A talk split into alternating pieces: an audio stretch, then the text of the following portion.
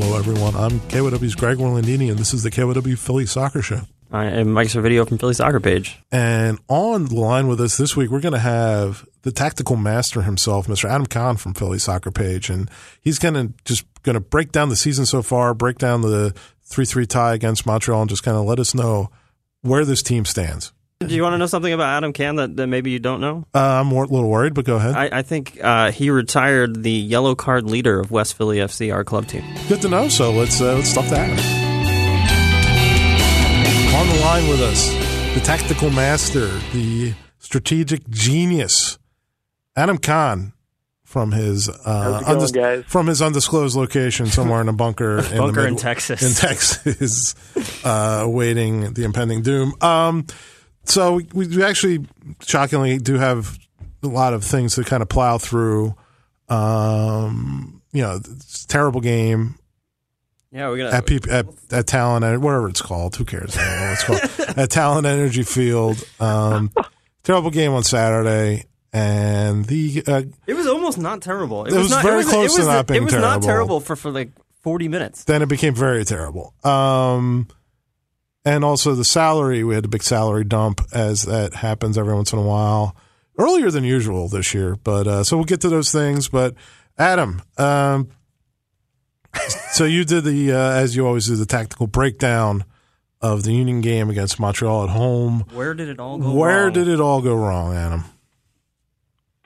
all go wrong? Well, I think if you had to say where it went wrong, it was probably in the roster construction way back in the offseason. But in the specifically past on Saturday, where did it go wrong? We've tried to address that in a number of ways over the last couple of weeks. In the beginning, God made man. No, yes, and then eventually he got around to the Union and just didn't have enough time left to put it together. So where did it go wrong on Saturday? On Saturday, it went wrong when the Union, once again, weren't able to adjust once their high press stopped being effective. If you look at the past two games, and Jim Curtin said this in his press conference, the high press has been effective for about a half in each game. And especially on Saturday, you could see that the Union had a real plan to get behind Oyongo, the left back for Montreal, and really run at Laurent Simone, who's a good defender, but a very aggressive defender. And the problem is once the Union couldn't establish possession. All they had was that one outlet, and Montreal was pinning everyone back by pushing Oyongo way up the field. And so that they probably figured out how to attack the Union after about 25 minutes and really made it effective after the third goal, which was kind of a fluky goal for Montreal to give up. But you can see it start going wrong around the 25th minute when instead of dropping one midfielder back to build up play, they start dropping Bernadello back, and then they drop a second midfielder like Bernier back, and it pulls Medunjanin out of the center. Montreal rotates the ball to the left, attacks, pushes Oyongo high, and the Union were never able to get out once they had no outlet on that side. And so it was from the 25th minute on, I think you can start to see the cracks, even though the Union were ahead and on the scoreboard looked to be cruising. I don't know about you guys, but I see Piatti's goal at night when I try to get to sleep few days. I don't know if you guys were following PSP on Twitter, but I tweeted right before Piatti scored, like literally within 30 seconds before he scored, all the Union need to do right now is get into the halftime up 3-0. So it was your fault. And I deleted the tweet because it went up so fast, and I was just like, crap. So I'm sorry for jinxing it, everybody. But I think if you look at that goal, and I've watched it a few times, that really kind of lays bare what you were kind of saying there, that Montreal was able to kind of create space in the middle. Manunian, who's not a great defender, they went kind of right at him, and he kind of did an ole. Well, Adam and I were texting about this goal right after the game on Saturday, and it's just like, how many Union players can you point to that had a little bit of fault in that goal? I think 4 or 5. And even Alejandro Bedoya says in his presser that he should have fouled, and then he says Chris Pontius should have fouled, and at that point, Medunjanin is pointing. I don't know who he's pointing to. I assume it was Elliott or maybe. But a lot could have gone. Marquez. I don't know if he wanted one of the center backs to step up, but a lot could have gone wrong then because then it opens up. You got a player in behind, and it opens up a through ball. But just look at if you look at that goal, and I think this is what was got my hackles up right after the game. Just the number of Union players who not only, like Mike was saying, could have done something, but looked like they didn't know what to do. You know, like that. It really gets me that that is the situation that Piatti's putting the Union in, and no one really has an idea of who's supposed to step or when. I mean, if you look at the defensive line, Elliott and Marquez end up at the penalty spot, if not deeper, and still haven't stepped up, which is just kind of crazy. And I think it's just one of those goals where you look at it and you go, man, this is every single type of mistake the Union have made over the course of the season, mm-hmm. wrapped up into one neat little bow, and you know, given away to Montreal by the best player that they have, and the threat that you knew was coming. That's what's so crazy. You knew it was coming. Mm-hmm. And you know, we talked about the press. I mean, you talked about it in your article, your tactical article, and again, just kind of rewatching the second half. I mean, the Union was a very leggy team by that point, and they don't. They have the press or they have nothing, and they kind of, when they run out of gas. And they have no possession. They had no possession in that game. Montreal possessed them, 70-30? It's close to that, I think, or something. Yeah, something. They had no possession, and their press broke down, so they were just chasing the ball all day, and they just looked dead tired by the end of that. Yeah, and it's interesting because Jim Curtin made the point in his press conference, and he's right that you got a lot more work rate from Roland Alberg in the center.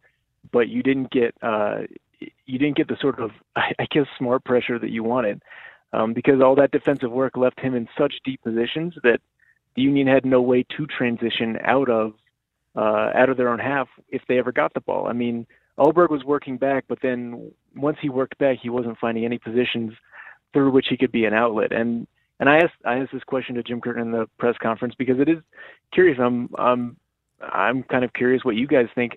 How are the Union supposed to be creative with a central attacking midfielder who plays like a second striker, and Ilsinho, who hasn't even shown even modest signs of being a creative presence this season, as the only guys in the final third who even seem like they could be capable of being creators? That's a great question. That is a great question. Well, what was Jim Curtin's answer? Just to recap it for those that didn't watch. Well, Jim Curtin's answer, if you've seen Jim Curtin answer any questions at all this year, you know that he said, we need to get those guys the ball in better positions, and we need to get them the ball more. It's the same argument he made with Bedoya when Bedoya was playing at the 10. I mean, it's pretty much a way of saying, we don't know how we're supposed to do it, but we know what we're supposed to do. And I think that's probably what's worrying is we've gotten that. We don't know how we're supposed to do it, but we know what should be happening. Well, answer all season. I think it goes to two things. Number one, you mentioned it, and you've been talking about it a lot, roster construction, number one. Number two, formation. And mm-hmm. This team has changed things. You know, they flip-flopped their wingers in this game. They bench Keegan Rosenberry. We could talk about the merits of that in a bit. They've changed, defenders. They've put Alberg in. They've changed those things, but it's still the 4-2-3-1, which mm-hmm. goes back to construction of the roster, which I don't think this team is constructed to run that formation right now because, as you point out, they don't have a number 10 that sits there and pulls the strings. And you haven't fielded a 6 in 2 weeks. You haven't your number 6 was Harris, and by his own admission, he's not that guy. So, again, you're playing a guy out of position. Bedoya's looked better at the 8. He's, I think he seems like a more productive player at that position. But again, they're living and dying by this formation, and this formation's not giving them anything. Yeah, and I would even say that since Bedoya was moved back, it looks more like a 4-1-4-1. With if you look at whenever the Union get hit in transition, it's incredible how well Medunjanin gets back into that spot, 5 yards in front of the center backs. But then it's sort of disappointing to see where he goes from there because that's pretty much, he knows he should get back there, but he's not going to cover much ground on either side of that little, central channel. And so it almost ends up looking like a 4-1-4-1 because he drops back there so quickly that you rarely see Bedoya moving into that zone. And so Bedoya is instead patrolling that sort of right channel, and you don't get much dynamic movement between him and Alberg in front of Medunjanin. Let's talk about Harris a little bit, because one of the things that I've suggested for 4 or 5 weeks now is moving him further up the field and maybe even trying him as the 10. Is this crazy? Like, I think he's the best passer in the midfield, and if you get him further up the field, he can make a key pass further up the field. I mean, maybe you know more about tactics than I do, Adam, so maybe you can tell me why this is a bad idea. No, I mean, well,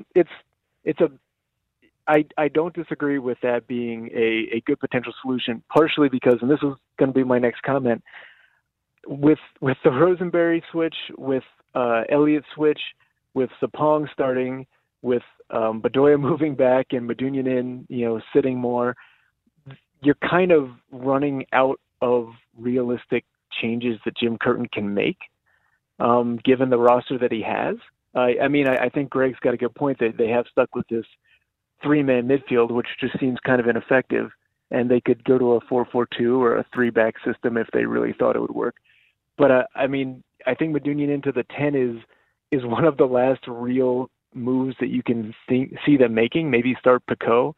But on the flip side of that, I guess my question to you guys is, in what sense is that sort of different than what the Union struggled with a couple years ago, which is Christian Maidana as your creative presence? And Maidana was a guy who was really great at putting that final ball in, but at the same time, he needed to be in these really advanced areas and have time to look up and pick out his spot. And I guess, is that how we see Medunjanin being effective further up the pitch, or is he going to be able to sit in that central area, draw players in, and quickly make passes off to runners with his back to goal? Because we haven't seen him with his back to goal, and that's something Bedoya mentioned when he was moved deeper. I think it was an interview with Dave Zeitlin.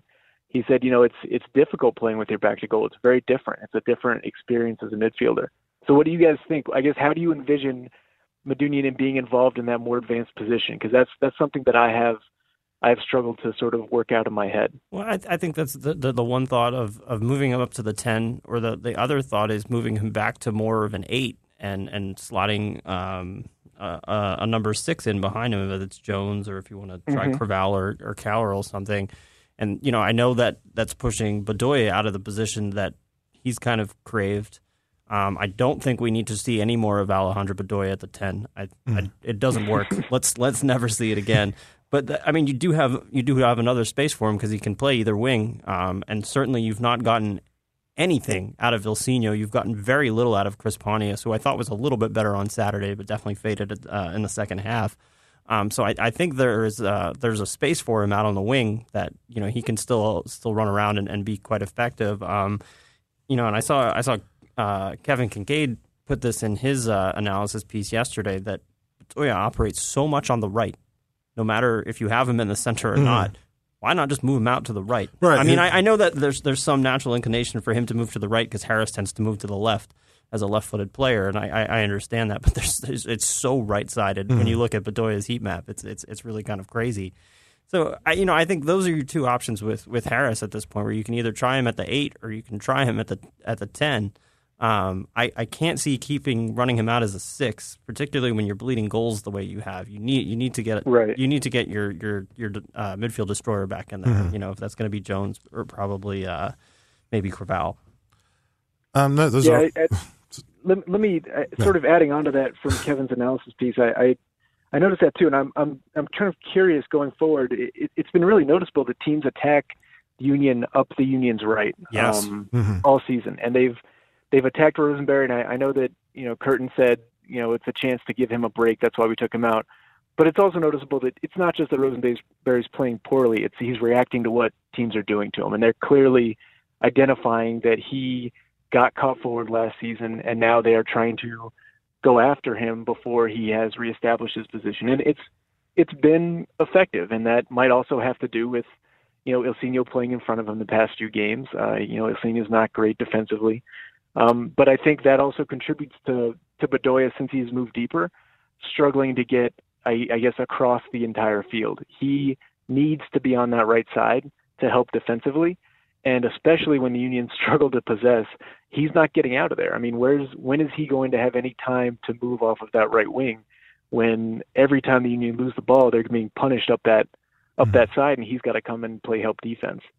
So I'm not sure that's that's not something that would change if the Union were able to establish more possession.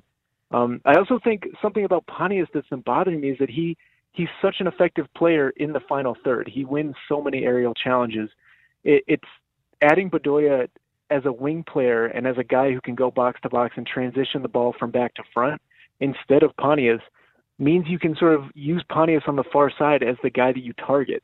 And I think that's probably how the Union envisioned things playing out with Medunjanin originally. And I think that Bedoya still gives you Bedoya on the right gives you the best chance to use Pontius in his best position. And that's something that Curtin has talked about all season, and getting those good players in the best positions. And I really think it's hard to argue that Bedoya on the right is not, a change that could be beneficial. Interesting. Just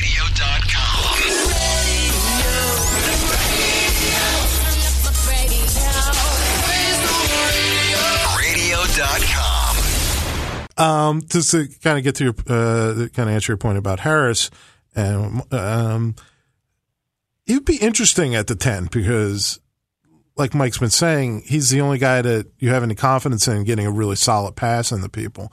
I mean, Roland does that occasionally, but we're seeing that's not his game. He's more of a... He's got a couple of nice ones in the game. You know? Yeah, I thought he had a ping in the first half of that game that was about a 60-yard diagonal that he dropped on a dime. That was the Pontius. Fantastic. Yeah. I mean, that's awesome. Yeah, but that was the only one. It was really nice. It created a chance. But did he have another through pass? No, I don't think. Not that I recall. I mean, he's not a guy. And again, he did not. Yeah, and he's not a guy. You know, Alberg's like a supporting striker. I think that's kind of what his game is. He's not a guy that stands there, puts his foot on the ball, and kind of pulls the strings. He's not a Tranquillo Barnetta. Harris could be that guy, and like Adam's point, you know, talking about Maidana, he could be a kind of guy like that where he gets advanced. He could put his foot on the ball. He could look around. He could try to pick things out and. You know, maybe three or four of his passes don't work, but he might get that one that really clicks, and he could spring a Sapong. He could spring somebody off the wings. Pontius, you know, like you were saying, spring Pontius and get him into the final third and get him into the box and let him create an attack. You know, and we're talking about these. These are all Band-Aids, though, a lot of these things we're talking about. Not so much the Bedoya thing at the right. I think that would probably work out pretty well just because he gives you more defensively and he gives you that – that kind of that engine, that up and that box to box engine that you kind of need.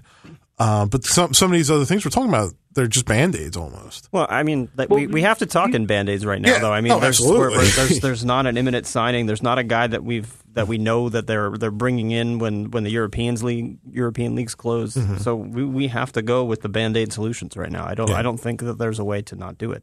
Yeah. Well, no. I think it speaks to these are off-season questions. I mean, when you know, when they spoke so highly of being sure that Bedoya would be the 10, and then, you know, we're forced to abandon it so early in the season. Now you're left with all these off-season questions, which are where are the quote-unquote star players supposed to go? And you know, when Curtin says you want to get the best guys in the best positions, there's some truth to that, but they don't even seem to know really where those best positions are. They have a sense of where Medunjanin is, and that's facing forward, which is sort of why I think they're so hesitant to put him at the 10 and see if he can produce the same sort of, creativity with his back to goal.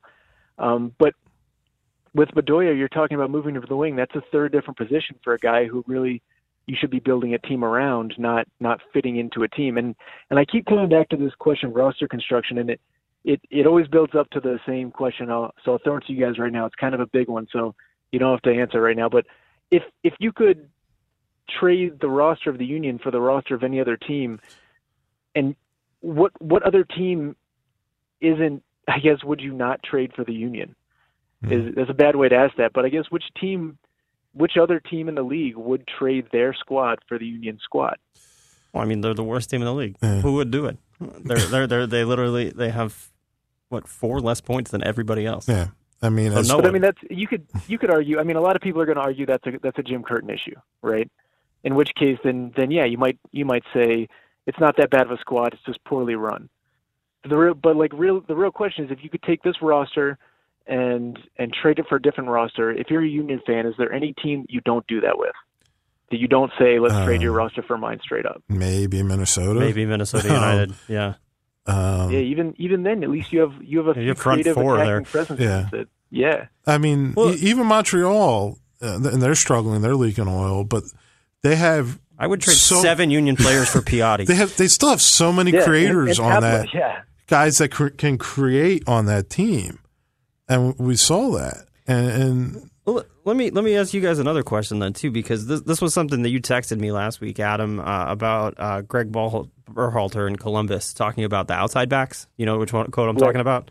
You know, and Adam sent this to me as saying, you know, Greg Berhalter said we invest a ton of money in good outside backs for our system because it's integral to our system. Yeah. The Union run a 4-2-3-1. What are the positions that are integral to running the 4-2-3-1? And have the Union invested the right money in the right players for those positions? First, identify the positions for me. Is it 10? Is it 6? Is it 8? I think it's probably that midfield triangle, your 6, 8, 10. Is probably in. I'm correct, and I defer to Adam. I defer to Adam on this because you're the tactical guy. But that triangle of your defensive midfielder, your shuttler, your box to box guy, and your creator. I think in this system, those three guys are probably your most important because they everything flows through that, and because. Go ahead, Adam. You could probably say what I'm thinking better than I'm saying it. No, I would say you're spot on because I guess there are two ways to approach it, and the way I would argue is probably going to be most effective, give you the most number of ways to win is building from that central three because the 4-2-3-1, the 4-3-3 is like the 4-4-2, and that once you figure out how those central three are supposed to play together and work together.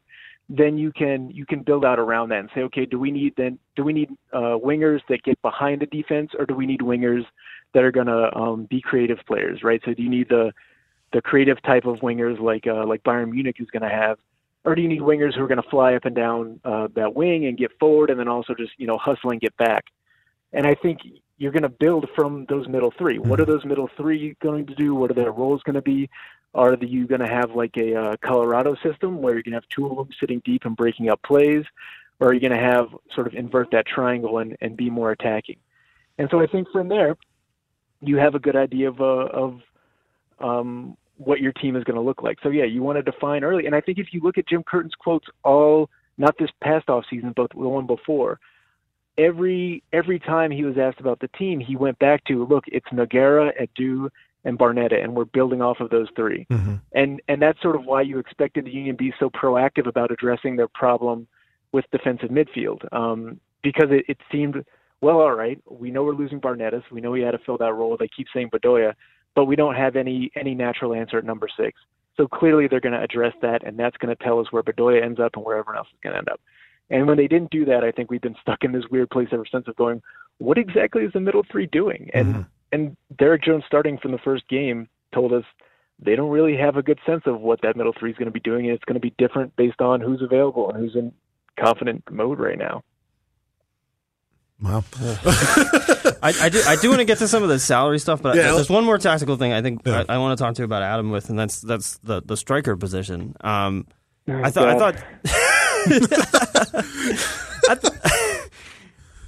CJ had a pretty good game on Saturday. I think he scored. He set up a goal.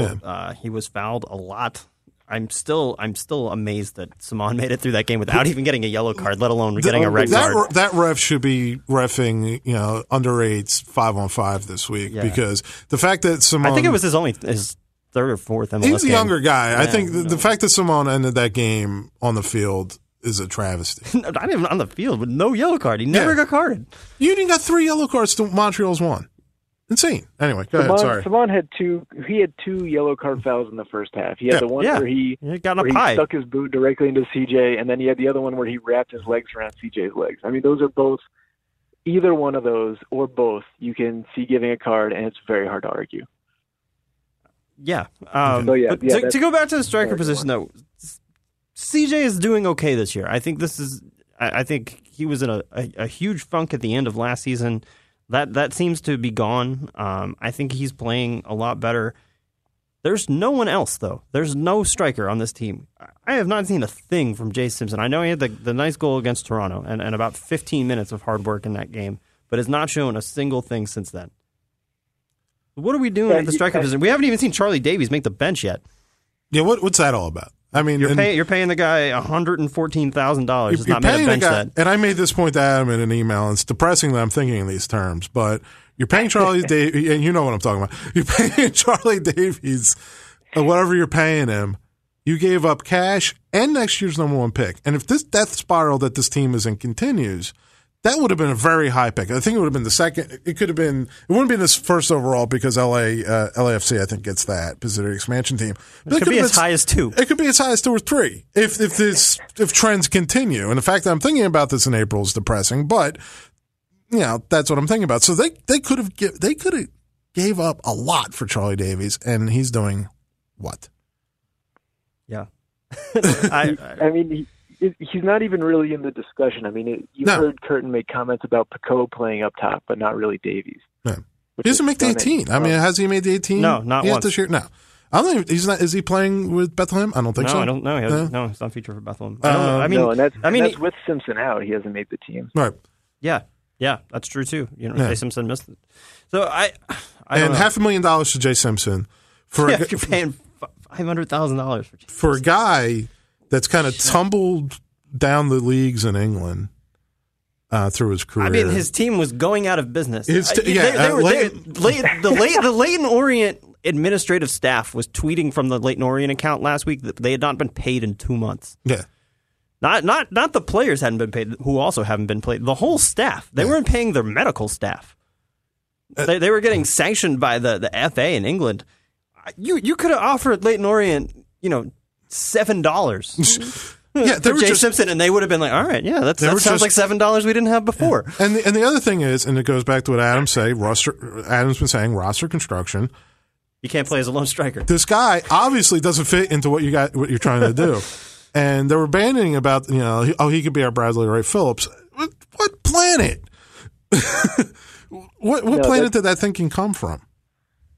I mean, it's crazy that he keeps getting the Bradley Ray Phillips comparison, as if just sort of following this, like being in the same region in the same level of a league is any reason that a guy should come to MLS and act the same. You know, it's completely ridiculous. And the really scary thing about Jay Simpson, I think, is that you look at Jay Simpson and he's another player like Medunjanin, who when the signing happened, you go, all right, well, what does this tell us about how the Union are going to play? And then you go, I don't know. It's kind of confusing, just like every other signing. It's just sort of confusing. He doesn't play like CJ Sapong. He requires a lot of service, and the Union have done a terrible job of getting their fullbacks forward to provide service, and they don't exactly have wingers who are known for their service.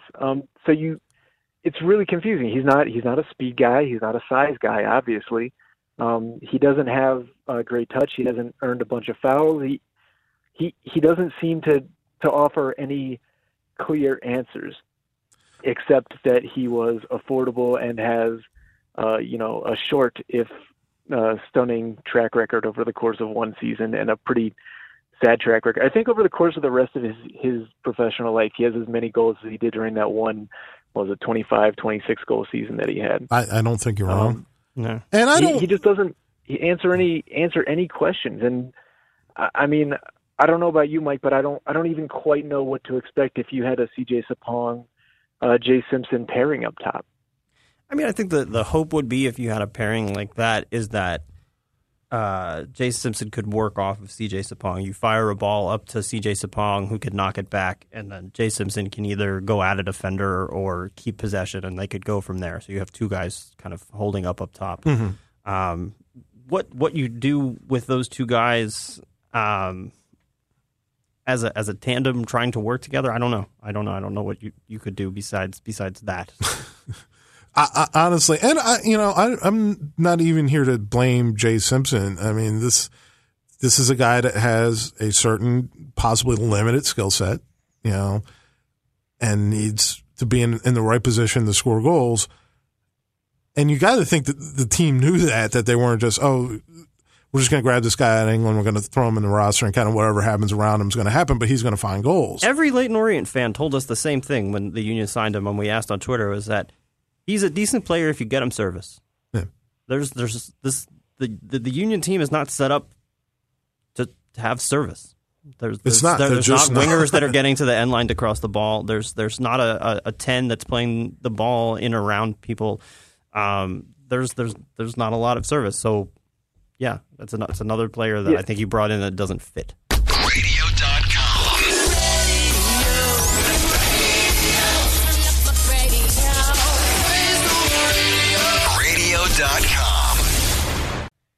I mean, I think the more you think about it, when you think about how the roster was constructed in the offseason, there are very few tactical or strategic ways to look at this roster and say this is built to do X, Y, or Z on the field.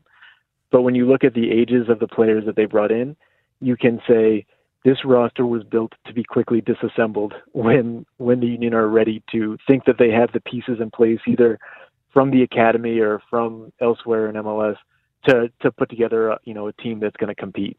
This is a team that can be dissected very quickly and pulled apart. But I think something else that I know this wasn't on our list of subjects, but I wanted to ask you guys about real quick is the Union have done a really poor job in the past of mining MLS for talent.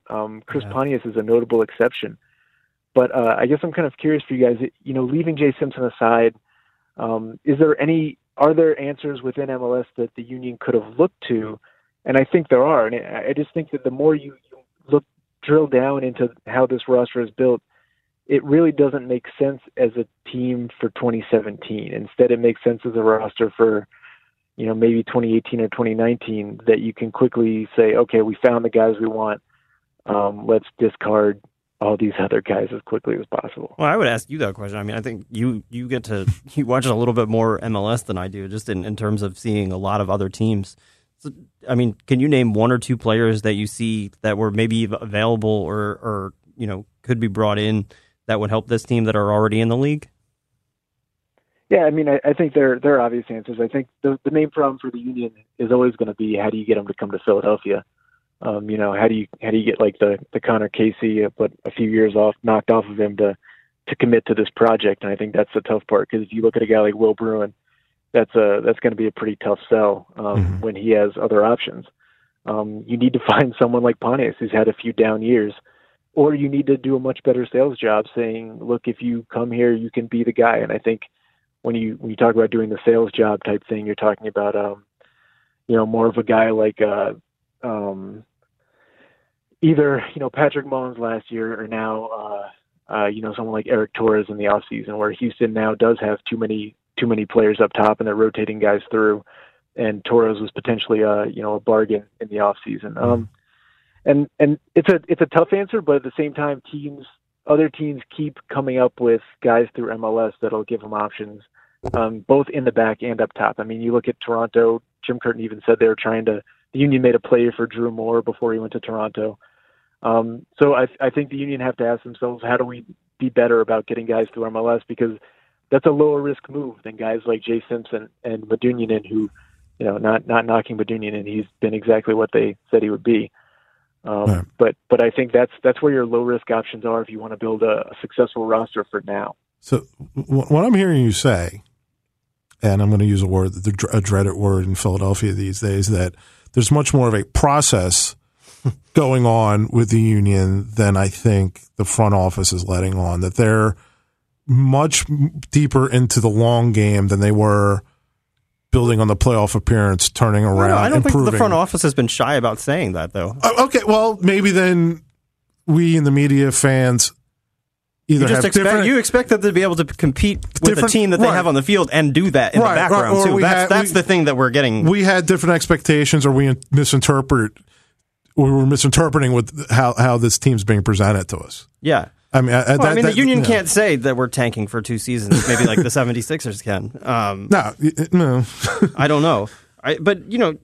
Are there the guys in the depth chart that are, a year, 2, 3 years away that are going to come in and you're going to be like, oh, yeah, this was worth waiting for? Who are those guys right now? I mean, maybe Austin Trusty? Yeah, but nobody, yeah, maybe, but nobody like in the creative attacking role, right? At least not that I know, you know. Yeah, I mean, I thought Anthony Fontana was strong in preseason, but I have no idea how close he is to actually making a contribution to the. Yeah, and there's Marcus Epps, who everybody was kind of high on, but again, you don't know where he's at. And he was a lower draft pick, so you don't know where his expectations are. You don't know where he's at in his development.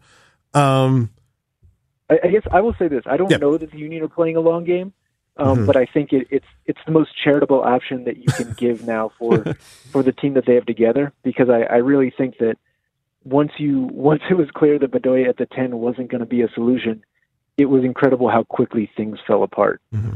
Yeah. So let's jump into some numbers, because I have this big sheet of salary numbers in front of you. You got numbers, and I have another thing we can get to, and then go ahead, you do the numbers. All right, let's talk about some guys that are just a waste of money. Mm-hmm. I'm not going to pull any punches here. Why the hell are you paying Brian Carroll $130,000? No idea. If you had Brian Carroll is a consummate professional, a very nice guy, a good locker room guy, a guy that a lot of people thought might retire at the end of last season, a guy that's not made the 18 once this year. He's not played in Bethlehem.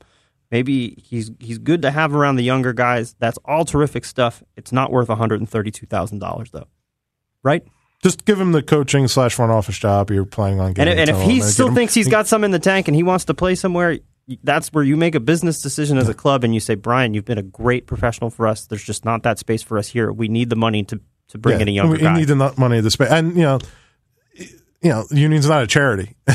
No, it's just professional sports. Brian Carroll, you know, and not only did you're paying him $130,000, you gave him a $12,000 raise over last year. Right? Why did you? Oh my God. So I don't get that. Like I said, give him have a sit down with the man, tell him all the things you just said, Mike. Give him that front office coaching job. Everybody knows that he's going to get eventually, and just. Clear that cash off. It's not a ton of cash, but it's money you could use. Yeah. Yeah. I mean, particularly when you're... Go ahead, Adam. Sorry.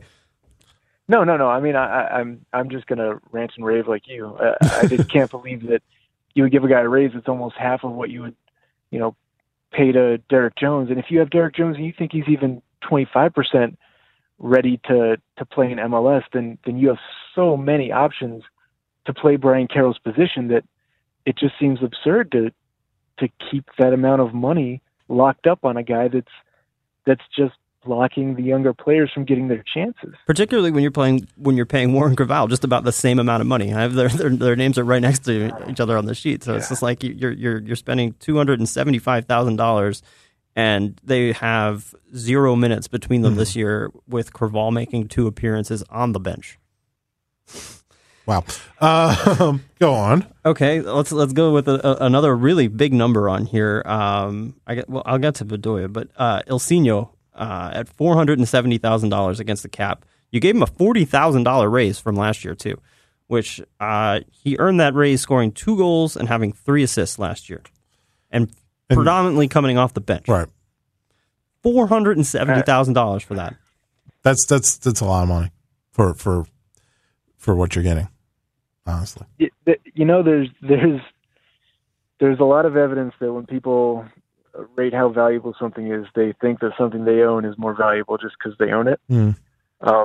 And obviously the Union don't own Ilsinho, but they had him, and they clearly thought. I guess they were making a decision based on the fact that he was a bit out of shape and injured most of last season.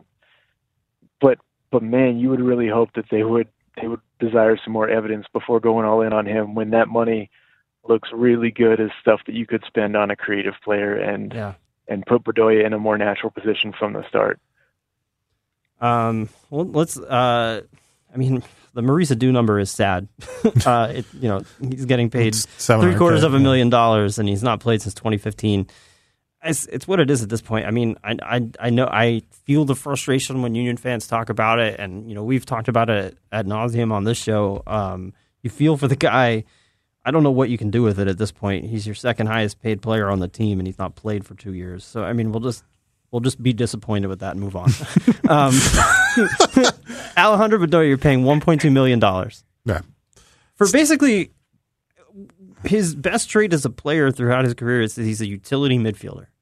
He can play across. He's very flexible. He's very flexible. He's never been a high goal assist guy. I like Allie. I think some of the things Adam's put out there, if you kind of do that, I think you're going to get the most out of him. I was really shocked when they signed him because it felt like a holdover from the Sakevich era that they made a big run for him. It came up short for whatever reasons. A lot of stories about that. And you just said, you win some, you lose some, you move on. And the balls start rolling again. And I never thought that – I mean, it's obviously they didn't. I never thought they had a plan for him, and it doesn't look like they ever did. And I'm not sure why they went back to him. Again, I like Allie. I think they could really get the best out of him if they just work and find the best role for him, and which they haven't done. But I think it's out there. I think it's possible on this team. Yeah, I think he's the 22nd highest paid player in the league. Too. Right. So I'm just racking my brain as to why they felt to spend that much money, make him their first $1 million player. Hopefully they're getting some sort of marketing benefits out of it. I agree with you, Greg, that he ticks a lot of boxes. If you think of him as a guy who is going to be responsible and help out a young defense and a young team in general. And he's going to bring the leadership skills that you want. He's going to bring the level of effort that you want. He's going to bring the name recognition that, you know, I think the union's probably looking at and saying, hey, if we want to, you know, become a viable player, we need to expand, you know, who knows about us. And one way to do that is to sign U.S. internationals. And I think he also ticks the box really well. If you look at your roster last year and say, hey, we have, defensive midfielders that we're probably not going to bring back as starters. We have a number 10 that we know is not coming back as on this team at all. He's going back home. And we have Alejandro Bedoya, who is, if nothing else, a consistently excellent linking player. You know, a guy who's going to make sure that the dudes who create are given the space to create. He's going to run off of them really well. He's going to help everyone do their job a little bit better. So to the extent that you look at his signing and say, well, this is the first piece to fall in place, and now we're going to build the midfield knowing that he is, you know, one of the three anchors, I think that makes sense. I think getting Bedoya for that much money and then saying, yeah, we'll just kind of like see where he fits and assume that we paid him enough, therefore he's going to create, is just something where you'd walk out of that meeting and go like, are those guys serious? Wow. Radio.com.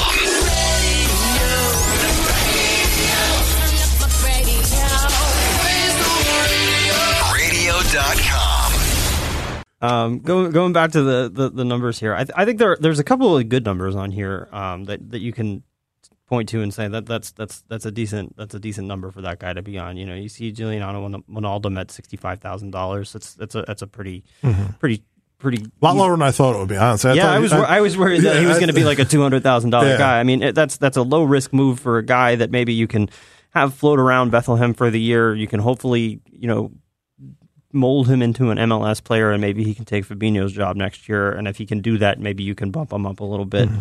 Aguchi and Yewu is on the veteran minimum at 65,000. No big shock there. Yeah, I think that's a pretty reasonable number for the union, not knowing where he was going to be after 2 years off. But let me ask you guys this. I mean, those numbers are good numbers, absolutely. But are they numbers that are necessitated by some of the earlier numbers you read? Yeah, they might be. Mm. I mean, Oguchi and Yewu, it's a great deal. He comes in, he goes, yeah, I'll play for 65. You go, well, that's perfect because we're dropping, you know, $865,000 on Pontius and Simpson. Yeah, and we're committing a bunch to Brian Carroll to be the most highly paid coach on our staff. There you go. So I'm going to wrap it up soon, but I think I want to get to this when we bring this up every week. Jim Curtin, they got 1 point out of a road, out of a homestand, outscored 8-4, and a couple games were, the Portland game, they were never really in it, even though they opened the scoring. I thought after that, Portland just kind of kept them at arm's length. and you blew a 3-0 lead at home and got 1 point out of that game. And I think we've said this before, and I think we kind of laid it out tonight, that there's not one thing wrong with this team. There's several things, and the blame for all of that kind of goes around. But Ernie Stewart's not getting fired. You're not firing your roster. How much longer does Jim Curtin have? I throw it to you, Adam. You're throwing it to me? Great. No. I've already answered that question so many times, man. Seriously. This is true. This is true. He doesn't have much longer, but at the same time, the more I listen to the players on the team, the more I do think that the firing Jim Curtin will be a signal that the season is over. Mm-hmm. They do seem to believe in him, and I think that for Ernie Stewart, having a guy like Curtin who can take the hits and keep getting up, and really never sort of show any ego in that process is pretty important given where the club looks like it is right now.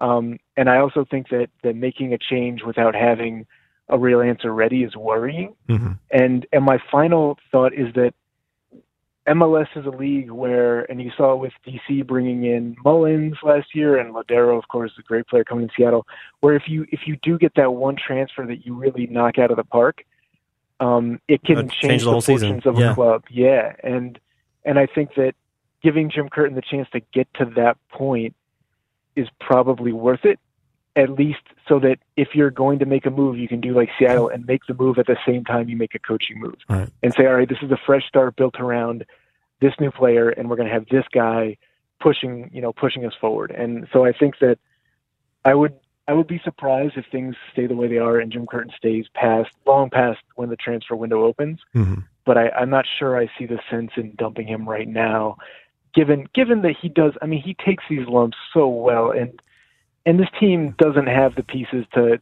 suddenly become great right now. Right. They could become a bit more competitive, maybe become less leaky.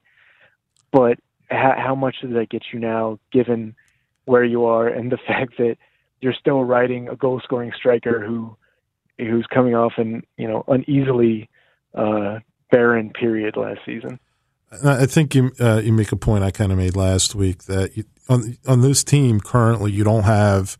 I think Bedoya is starting to kind of mold into that, but you don't have Sebastian Latou, who put on that shirt with pride. Even Tranquillo Barnetta, who just every game just kind of fought for the crest and fought for the shirt. And these things can be overrated. I get that. But you just don't have that feeling that you have a lot of guys that are kind of out there just fighting and clawing. And the one guy you do have that does that is Jim Curtin. He's the guy that I think is proud to be the coach of the Philadelphia Union, puts on the suit every week and gets on that sideline and kind of has that pride of place and pride of commitment to this team. And I think you laid it out well. Like he stands there and he's taking punch after punch after punch in these press conferences and everything, and it's tough to watch, but he's kind of he's really taking it for the team right now. I think one of the other things too is I'd love to see a little bit more emotion out of Jim on the sideline in the presser. I thought Bedoya's presser after the draw on Saturday spoke a lot to his character. It was he was blunt. He was very clearly disappointed with the result. The frustration was so obvious.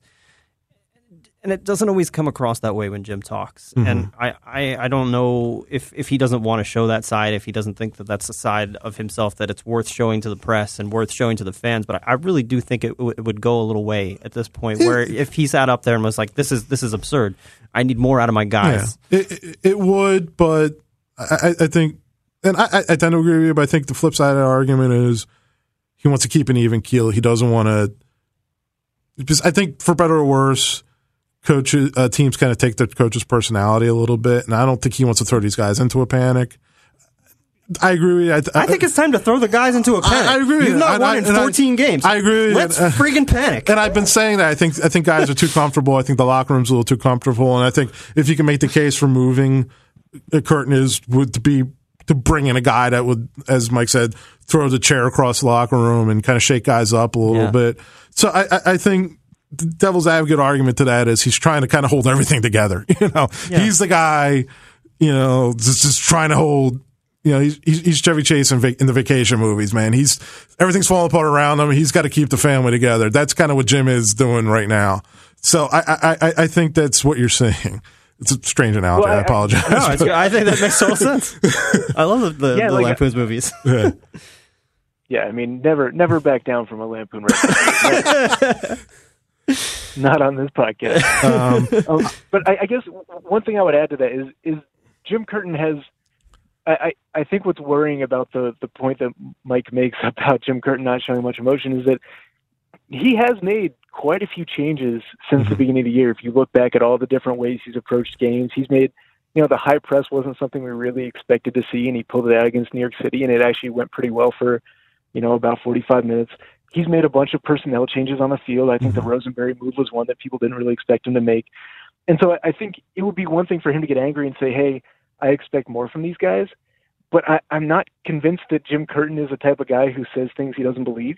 Yeah. And I think that he isn't actually sure that there's a lot more to ask from the guys that he has. I don't think that I think he could say, you know, they need to make better really decisions. Sad. But yeah, I know. And that's what's kind of worrying. I think this is a team that you need everyone to play. It's the same as early Jim Curtin teams.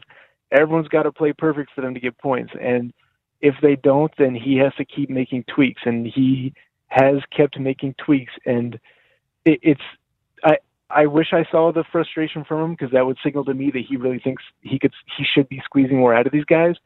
But instead you just see like sort of a level of confusion. I know these guys can execute. They execute part of the time in games and then they don't.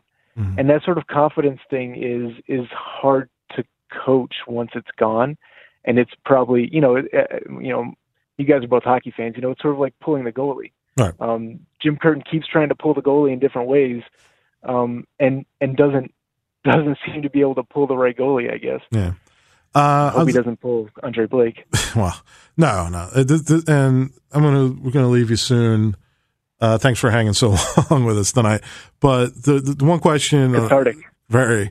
I'm going to wrap it up on this question on the point you brought up about, you know, Seattle bringing it, you know, hitting it out of the park with that transfer last year, and even early this year, Chicago looking great with Schweinsteiger, bringing Bastian Schweinsteiger to really kind of energize that team, and you know, I think a little bit of that was set up in the preseason, and the offseason with getting McCarthy too, but just kind of bringing in that big signing to really solidify that team. Given what we were just looking at in their salaries, do we have confidence that they got that in their back pocket that they can roll out in June? Is that for me or for Mike? That's for the field. I'm throwing it out there to everybody. All right, Mike, I went first last time. I mean, no. Yeah. I haven't seen it yet. I've not seen it last season, really, or this season, that they can identify the guy that they need that would hit it out of the park, and then have the money to pay him. So I'm not super excited that they could do it. Adam? Yeah, I think Chicago's a great example of a team that it was hard to figure out exactly what they were building for until they brought in Schweinsteiger, until they sort of put him as an advanced midfielder, and until he showed that he could make that adjustment and really thrive there, which so far he's done well. And that's an example of a team, you know, that, you know, Seattle still looked like they had a good squad that was underperforming last year before Lodero came in. Even after he came in, they still had to make some tweaks and figure out, you know, where's Morris going to go? And I guess we'll put a striker who doesn't score in between him and whoever else we play on the wing. But Chicago is a team that just didn't look like they had a coherent roster until they brought in Schweinsteiger. And I think that's what the Union have. And so I'm not confident that given the moves they made, given the clear needs that they had in the offseason, that they have an answer. But the flip side of that is maybe they did have an answer in the offseason and they couldn't get the deal done. And so, yeah, now they do have that deal sitting there waiting. But yeah, you look at those salary numbers and you just really have to ask, you know, what what signals do we have from past experience that make us think that they really do have that ready? And there aren't that many. So they could surprise us, but I think if you're just going on what we've seen over the past two transfer windows or so, it's tough to make the argument that we should expect that. I tend to agree with you. And I think just pointing at that roster, you know, giving $500,000 to Jay Simpson doesn't tell me that there's that flexibility and that desire to get that new guy in the summer transfer. I mean, they could prank us all and just boom, drop something massive right in the middle of this roster. I mean, we're all hoping that they do. That's not fun for any of us. That's conceivable, but just looking at some of these salary numbers and the Moedu thing, it is what it is. Like I said, he's hurt. It's not much you can do about that right now. But you know, Medunjanin at $400K, Ilsinho at what he's getting, $500,000 for Jay Simpson. It's just you don't feel like they have that flexibility to make that big move. Again, they could do things to clear some space out. They could get some cash from the owner. Just bang, here's $5 million. Do something. They could get that. You don't know. You don't know if it's in the offing, but just with the evidence in front of us, I don't see it. And on that note, go ahead.